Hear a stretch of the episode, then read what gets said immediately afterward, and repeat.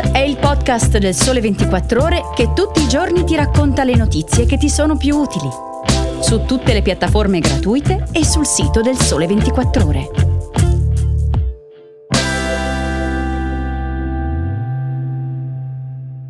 Buongiorno e buon venerdì. Oggi è il 24 febbraio, io sono Alessia Tripodi. In questa nuova puntata di Start parliamo di un anno di guerra in Ucraina, di siccità e di TikTok.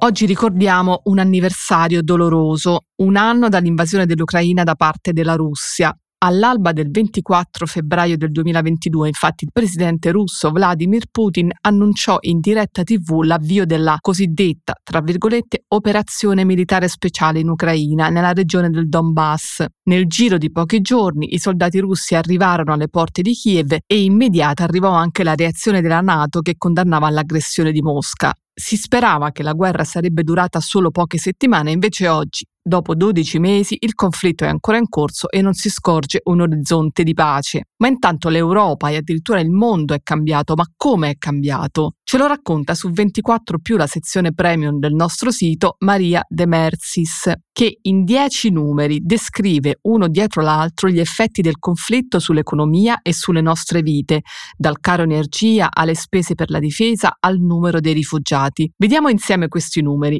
Il primo è 8.054.405, è il numero di rifugiati dall'Ucraina conteggiato in tutta Europa. Di questi soltanto poco meno di 5 milioni sono registrati e possono usufruire dei programmi di protezione nazionali. Secondo numero, meno 35%, è la contrazione dell'economia ucraina nel 2022 secondo la Banca Mondiale. Terzo numero, 500 miliardi di euro almeno è il costo stimato della ricostruzione dell'Ucraina secondo la Banca Mondiale. E poi lo shock energetico, 657 miliardi di euro è l'importo che i governi della UE hanno stanziato collettivamente per proteggere le famiglie e le imprese dallo shock energetico nel 2022, mentre nel Regno Unito sono 103 i miliardi stanziati. E poi ancora quasi 140 miliardi di euro è l'importo che l'Unione Europea ha pagato alla Russia per l'energia, ovvero gas, petrolio e carbone dall'inizio della guerra.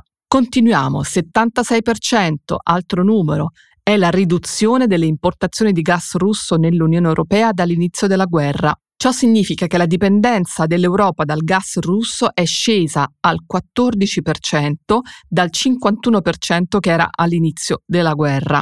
Ancora 3% è l'attuale percentuale di dipendenza dell'Unione Europea dal greggio russo, in calo rispetto al 25% da prima dell'inizio del conflitto. Siamo arrivati quasi alla fine dei dieci numeri che descrivono un anno di guerra, l'ottavo è 33%, che è l'aumento previsto della spesa per la difesa che dovrà affrontare l'Unione Europea entro il 2025. E poi 900.000, il numero stimato di cittadini russi che hanno abbandonato il paese in tre successive ondate. Infine, 345 milioni è il numero delle persone che stanno affrontando un'insicurezza alimentare acuta in 82 paesi, secondo quanto riporta il Programma Alimentare Mondiale delle Nazioni Unite. Questa insicurezza alimentare è il risultato combinato degli effetti del cambiamento climatico, della pandemia e della guerra in Ucraina. Questo è solo uno degli approfondimenti che troverete oggi sul Sole 24 ore, sul giornale, sul sito e sui social e anche su Radio 24. Infatti racconteremo quest'anno di guerra con reportage dai nostri inviati, podcast e dirette video.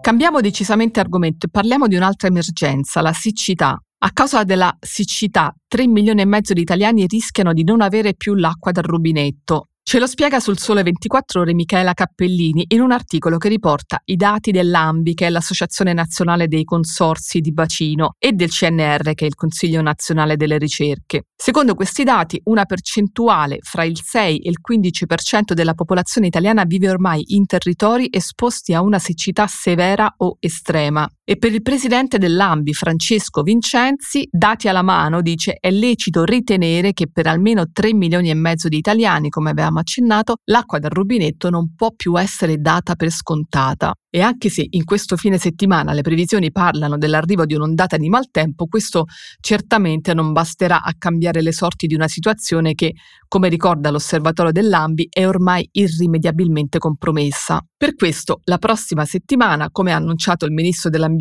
e della Sicurezza Energetica Gilberto Pichetto Fratin, a Palazzo Chigi si riunirà un tavolo di lavoro sulle crisi idriche. Qual è la situazione nel nostro paese? Le temperature miti di questo strano febbraio hanno assottigliato ulteriormente il manto nevoso già scarso nelle regioni alpine. Avrete probabilmente visto le immagini del Po quasi in secca. Il nostro fiume maggiore registra portate d'acqua al di sotto del minimo storico e questa situazione mette a rischio un terzo del Made in Italy agroalimentare che si produce proprio nella pianura padana, dove si concentra anche la metà dell'allevamento nazionale ma anche in altre regioni la situazione purtroppo è critica. In alcune aree del Piemonte, per esempio, sono già entrate in azione le autobotti. Al centro la decrescita di livello del Tevere è costante dall'Umbria fino alla Foce, mentre la portata del fiume Aniene è meno della metà della media storica. E ancora il lago di Bracciano è a un livello più basso di 14 cm rispetto al 2022.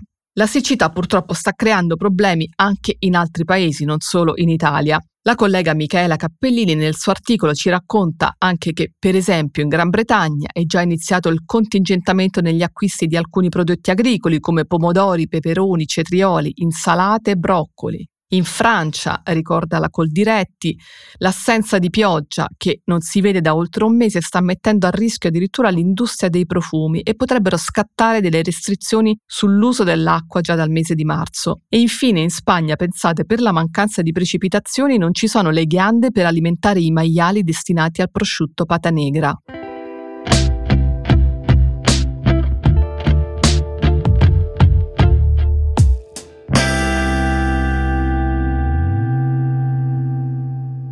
Concludiamo questa puntata parlando di social perché la Commissione europea e il Consiglio europeo hanno deciso che i loro dipendenti dovranno disinstallare TikTok dai cellulari aziendali e dai cellulari personali che hanno accesso ai servizi aziendali. Il motivo di questa decisione è la necessità di proteggere i dati e aumentare la sicurezza informatica. La piattaforma cinese non è infatti nuova ad accuse di scarsa trasparenza nella gestione dei dati degli utenti. Il divieto dell'Unione Europea infatti fa seguito a quello già imposto negli Stati Uniti, dove l'applicazione è stata proibita su smartphone, tablet e altri dispositivi di proprietà dei governi statali e di quello federale, compresi quelli della Camera. Le restrizioni negli Stati Uniti erano scattate a seguito di una fuga di notizie che avrebbe confermato come i dipendenti di ByteDance, che è la società madre di TikTok, possano accedere ai dati personali degli utenti statunitensi ed europei e dopo la scoperta di come diversi giornalisti statunitensi siano stati spiati attraverso l'applicazione. La vicepresidente della Commissione europea per la trasparenza, Vera Giurova, insieme ai commissari per la giustizia, la concorrenza e gli affari interni, hanno già incontrato a Bruxelles lo scorso 10 gennaio la di TikTok per discutere della sicurezza dei dati degli utenti europei e del rispetto delle direttive europee su privacy e mercato digitale così come della lotta alla disinformazione, alle fake news, un problema rilevato e ammesso anche da parte del CEO di TikTok. Inoltre il commissario europeo per la giustizia Reinders aveva sottolineato come qualunque dato proveniente dall'Unione Europea debba essere trattato in conformità al GDPR, che è il regolamento generale sulla protezione dei dati personali, soprattutto data l'altissima componente di utenti minori sull'applicazione. C'è da ricordare comunque che su TikTok gravano già due indagini da parte del garante per la protezione dei dati personali dell'Irlanda, paese dove l'azienda ha la sua sede legale europea. Bene, questa era l'ultima notizia. Io vi ringrazio per avermi ascoltata fin qui. Spero che il podcast vi sia piaciuto. Se volete scrivermi, mandate una mail a alessia.tripodi chiocciola ilsole24ore.com. Ci sentiamo domani per una nuova puntata. Ciao e grazie.